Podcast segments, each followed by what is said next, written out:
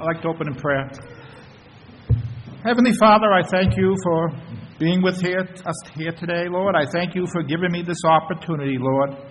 I pray by the power of your Holy Spirit that you would open the hearts of these people, open my own hearts, Lord, that your truth would come forth, Lord, that you would guide us, and that whatever's done up here today would be glorifying to you and your Son, Jesus Christ, Lord.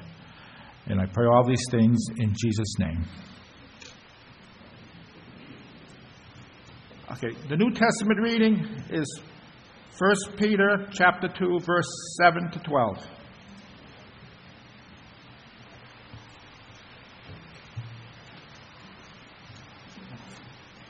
Therefore, to you who believe, he is precious. But to those who are disobedient, the stone which the builders rejected has become the chief cornerstone, and a stone of stumbling and a rock of offense. They stumble, being disobedient to the word to which they also were appointed. But you are a chosen generation, a royal priesthood, a holy nation his own special people, that you may proclaim the praises of him who called you out of darkness into his marvelous light, who once were not a people, but are now the people of God, who had not obtained mercy, but now have obtained mercy. Beloved, I beg you, as sojourners and pilgrims, abstain from fleshly lusts which war against the soul having your conduct honorable among the Gentiles, that when they speak about you as evildoers, they may, by your good works which they observe, glorify God in the day of visitation. Now, before I get into the verse, which actually is what I'll be, I'll be preaching on, I want to just give some introduction. If you had been a Hebrew in the time of Solomon, you would have found the, your, the kingdom of Israel united, the 12 tribes together, ruling over the entire region, all the land that God had promised to Abraham and Moses and Joshua. You would have found the temple, you know, built in operation and all the preparation work that David had done for it brought to fruition and you would have found the king, at least in the early part of his reign, chosen by God, you know, son of David. I mean, you. We understand in America we have foundations. You look at something, we look at a courts, you see a picture of the White House or the Capitol, and you think that's part of our nation. In Israel, the supports would have been the temple and the king.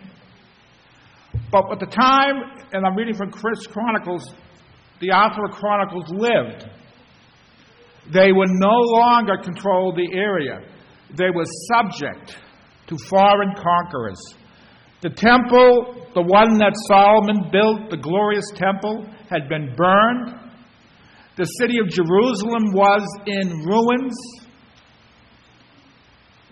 And the king, the last two kings, Jehoiachin, who was probably the last real king, because he was the son, because all during the, the, time of the, of the kingdom of Judah, the, a son would, would replace the father.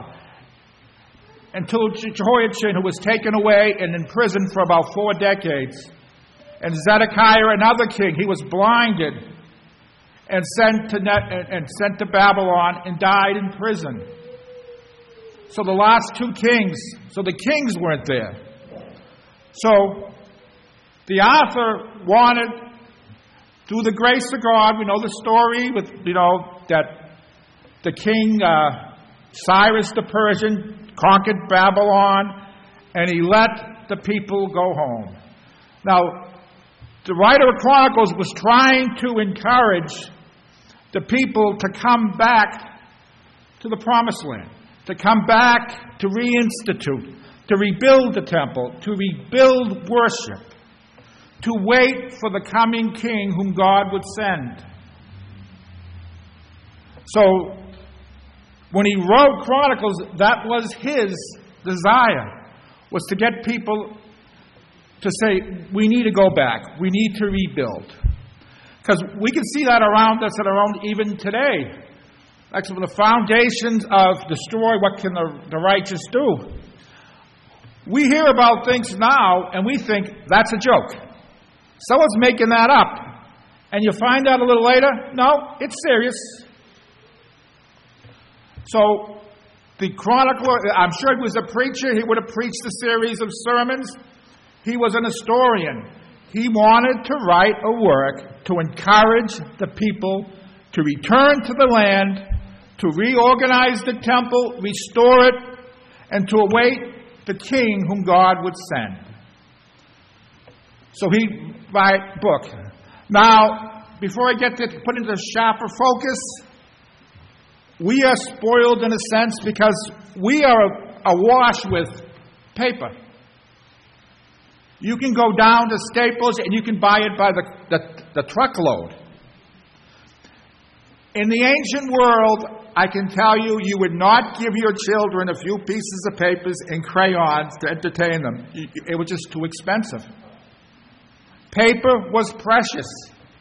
You go to Mesopotamia, they didn't use paper, they would actually use clay. You know, it's like you tell your secretary, and they'd write on it. Then they'd put it in the kiln. So be like, bake me a letter. And if you were out there, and if your kid broke a pot or a plate, you'd be like, you throw that out? No, scratch paper. You put your shopping list on it or whatever you do. It was, it was that precious. I mean, for writing the, the stone, but stone. I mean, in ancient Israel, you would not have taken your, your Bible to church. It would be like 24 scrolls, and it would be, you need a minivan to carry it. Because paper was precious. And if you wanted a scroll, there's only so big you can make your scroll. I mean, you can't change the font because everything's written out by hand. And they found that just from trial and error, about the maximum is about 32 feet. You go beyond that, you start to tear and rip. It's just too cumbersome. You got to be like a Arnold Schwarzenegger to, to carry it, and you, it, it, it'll rip too easy. So if he was going to write a book, he was limited in what he could write. So what does he do? He says, okay, I want to write, and what's my goal? I want to speak about the temple, the need to go back there, and I want to speak about the need for the, to wait for the king. So he looks at the entire history and goes, History of the northern ten tribes. Don't need it. Rip. David in the wilderness being chased by Saul. Wonderful story. David and Goliath. Don't need it. Doesn't do anything. Rip. He tears out so much stuff that he could write, and he'll add stuff. I mean, if I was going to write to you about how wonderful the Supreme Court was of the United States, I would not talk to you about the Dred Scott decision where they declared black, black people were property. I would not talk to you about Plessy versus Ferguson where they said that separate but equal is fine. And I certainly wouldn't talk to you about Roe v. Wade which made abortion legal and federally protected in all 50 states. So when he wrote about the kings, a lot of the, the, the wickedness he didn't cover. It did not serve his purpose. Because he wanted to see, show us how it works when you have a good king. How it works when your king is following the Lord. How it can change a nation. So he'll cover the reforms from Hezekiah and Josiah and he also shows some of the kings the high points of really low spiritual lives. So everything he put in that book had a purpose. Everything was important. There was no fluff, no frills. Because in ancient literature, space was all important. our earliest manuscripts of Greek, like the Gospels, they didn't indent for paragraphs. They did not put spaces between words. You just wrote, just you would just scrunch it up, I use every square inch. And the Hebrews did it one better. Who needs vowels? You don't need A, E, I, O, U. They memorized it. All the manuscripts with the Jews was a memory prompt. So that is how precious space was. Everything had to be focused. So you're not going to put anything in your book that won't accomplish what you want it to. So, what did the writer of Chronicles think was important for God's people to know? Adam, Seth, Enosh, Cainan, Mahalalel, Jared, Enoch, Methuselah, Lamech, Noah, Shem, Ham, and Japheth. The sons of Japheth were Gomer, Magog, Madai, Javan, Tubal, Meshech, and Tiras. The sons of Gomer were Ashkenaz, Diphath, and Togarmah. The sons of Javan were Elishah, Tarshishah, Kittim, and Rodanim. The sons of Ham were Cush, Mizraim, Put, and Canaan. The sons of Cush were Seba, Havilah, Sabta, Raama, Sabakte. The sons of Raama were Sheba and Dedan. Cush begot Nimrod. He began to be a mighty one on the earth. Mizraim begot Ludim, Anamim, Lehabim, Maphushtasim, Parusim, Casluhim, from whom came the Philistine and the Caphtorim. Canaan begat Sidon, his firstborn, and Heth, the Jebusite, the Amorite, and the Girgashite, the Hivite, the Arkite, and the Sinite, the Arvadite, the Zemarite, and the Hamathite. Now, I could have gone on for 12 more chapters, and I think you're glad I didn't. And also, there is a secret to pronouncing Hebrew names. And say it with confidence. There's not likely to be someone to say, Excuse me, sir, that's pronounced. So, why all this names? What Scripture says that all Scripture is profitable. So, is this Scripture? And the answer is it is Scripture. So, it is profitable. So, today I, I just want to try to show you why I think it's profitable. So, at least when you hit the Chronicles, you won't, the, the genealogy, won't say, now I can catch up my Bible reading because I can, I can just flip through a few chapters because there was a meaning and a purpose for what was there. Now, one of the meanings of this, in its first point, would be faithfulness. That God is faithful. In Genesis, God chose Abraham and called him out of Ur the Chaldean him and his wife Sarah, and he said, I'm going to give you a son. And through your son, you're going to have, you know, sons and beyond like the sands of the sea. At the very least, most of the people in the first chapters of Chronicles and all those genealogies were all sons of Abraham. God fulfilled his promise. While Abraham was waiting for God to fulfill his promise and to send him Isaac, Abraham and Sarah took things into their own hand with Hagar, and Ishmael was born. And God said, No, you, your generation will be numbered through Isaac. So the story goes when Ishmael when, Isaac was born, and they were weaning him a celebration, said Ishmael was mocking. And God and, and Sarah said to him, Get rid of the slave and, and her mother and send them out. So Abraham's, so God told Abraham to do what Sarah says. So, I mean, that's culturally not done. I mean, it was, Ishmael was kicked out, and what did he give him? A couple jugs of water and the door. But he had a promise from God. Says, Do what Sarah says, and I will make Ishmael into a great nature, and he will have 12 sons. So, what do you see there in the, in the genealogy? Ishmael's 12 sons. God was faithful. We know when Jacob stole Esau's blessing, Ishmael said, Is there any blessing for me? And that's kind of the problem we're in because God has given all his blessings to Christ. So if you're not in Christ, there are no blessings left. And just like that, Esau, and God's, Jacob said, I will make, you will be away from the, into the wilderness, away from the fatness of the earth. And in the genealogy, you see the genealogy of Esau, and they knew words all about Edom. You go on other points. The Bible calls David man after God own heart.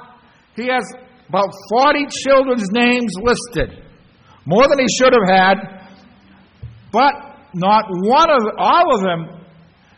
Uh, Saul had four children, and one of his kids was called Ishbaal, man of Baal. So all of David's children are named after Jehovah, or uh, not, none of them are named after the foreign, other gods.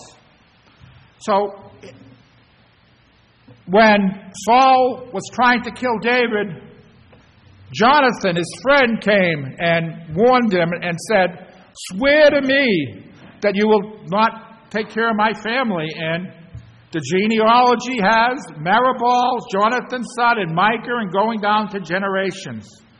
Saul, when David found him in the wilderness, said, Do not wipe out my family. And there's a record there of all of Saul's grandchildren. Because the standard procedure back then, you take over king, you eliminate everyone else. David didn't do that. So the first point, the genealogy shows the faithfulness of God.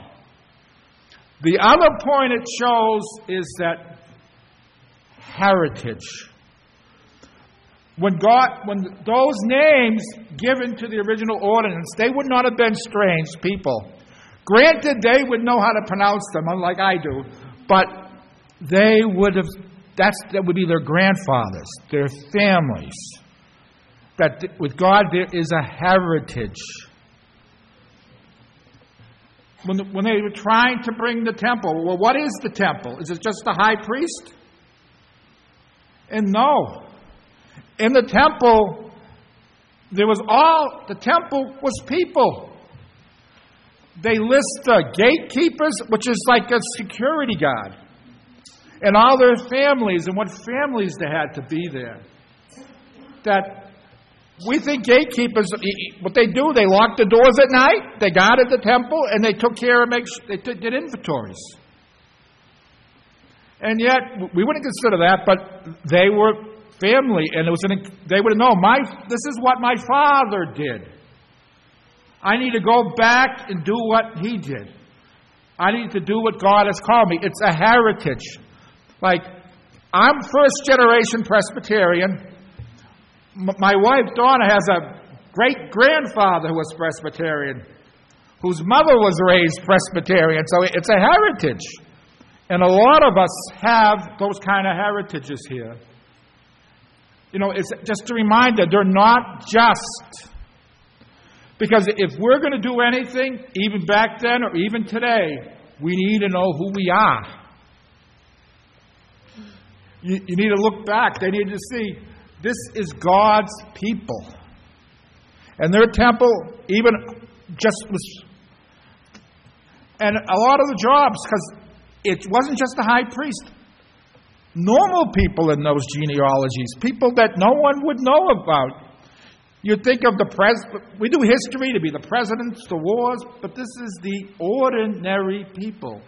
The one who, who had the watch during the night, who walked around the temple making sure there was no fire or robbery. And we look about gatekeepers, but Ezekiel 41 has a picture. Ezekiel had a vision of a renewed, rebuilt, glorious temple. And they walk to the temple, and the, what's the first thing they do? Check out the gate. How big, how wide. I mean, if I was invited to the White House, I'd want to see the Oval Office. I want to see the Lincoln bedroom. I wouldn't be out there saying, ooh, these are some pretty good doors here. Because what's important for us isn't always what's important to God. So the, there's a heritage that all these people had a place, had a purpose. It, it, that's with us. It's not just the pastors, not just elder. We're all the people of God. We all need to do what God has called us to do. Because the, the Old Testament temple was people, and the New Testament temple doesn't claim to be anything else. We're all living stones. So, the point there? And also, I think the genealogy shows us how God looks at history. It's people. God doesn't, no nations. God, you know, if I meet an old friend, they're like, what do you get into? Uh, how you doing? How's the kids? How, do the kids have kids? You start doing the genealogies, because I can't keep track of mine. That's how God looks at things. We are all God's children. He's, he sends judgment, but it's because of families and people. He's people focused, He's children focused. So,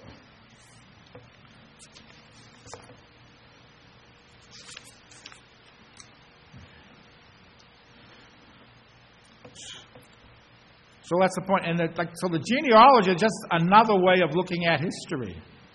And it's our history, and that's what God did. So it's how does that apply to us? Well, we're in the same position that the Israelites. We're trying to build up God's temple. Now, God's temple is not a physical structure in any nation. God's temple is His church. God is here right now. God has called us all together. We are, and there is people out there who God has called, and we need to help God go get. We have VBS coming.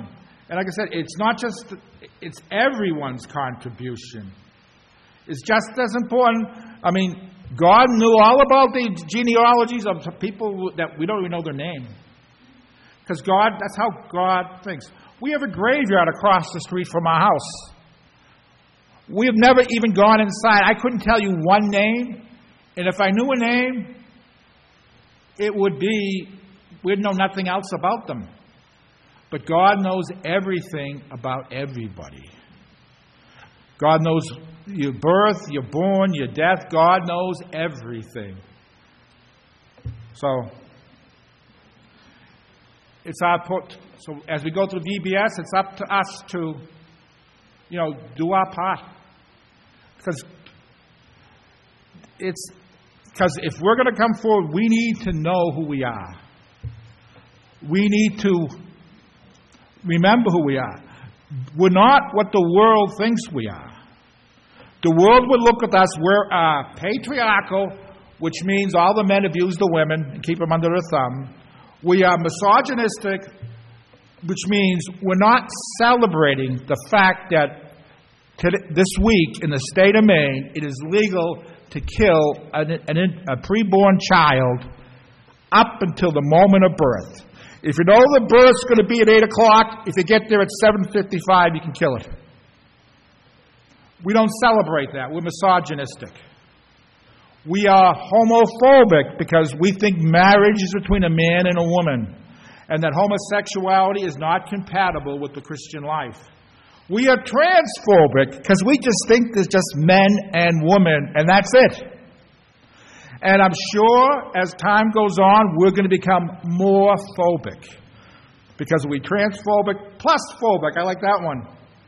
But what we need to be is theophobic, God fearing. And we need to know who see ourselves the way God sees. Because the world sees some marginalized group in this corner. The reason that abortion bill passed in Maine is because only the Christians spoke up about it. And they're not really all that upset about offending Christians. They'd be a lot more offended about offending some of the special interest groups because they know they'd pay for it. But we're not the marginalized group. By going against God, they marginalize themselves. Because, first of all, where, did Chronicles begin? With creation.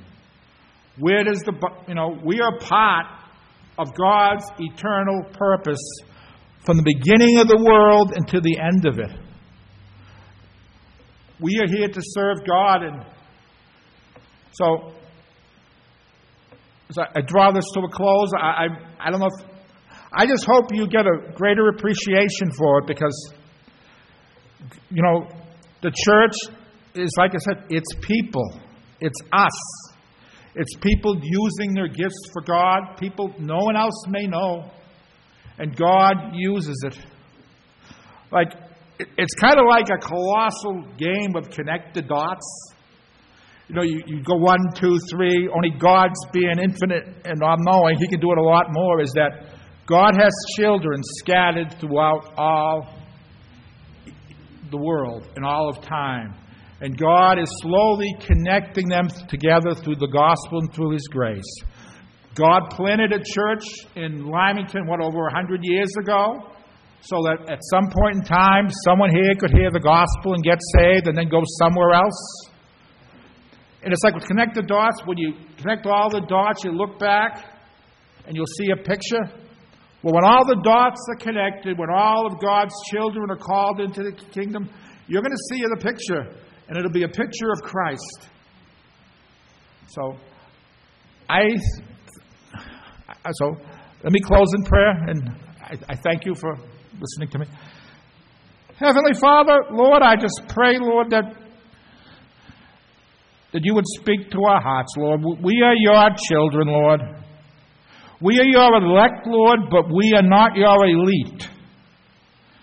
It says, Not many were wise, not many were, you know, bold, but, but you use the foolish things of the world to shame the wise. Lord, I stand before you as a foolish thing, Lord, but we pray by your Spirit that you would use us, use this church, that you would spread your gospel through it. And I thank you for all that you're going to do. In Jesus' name, amen.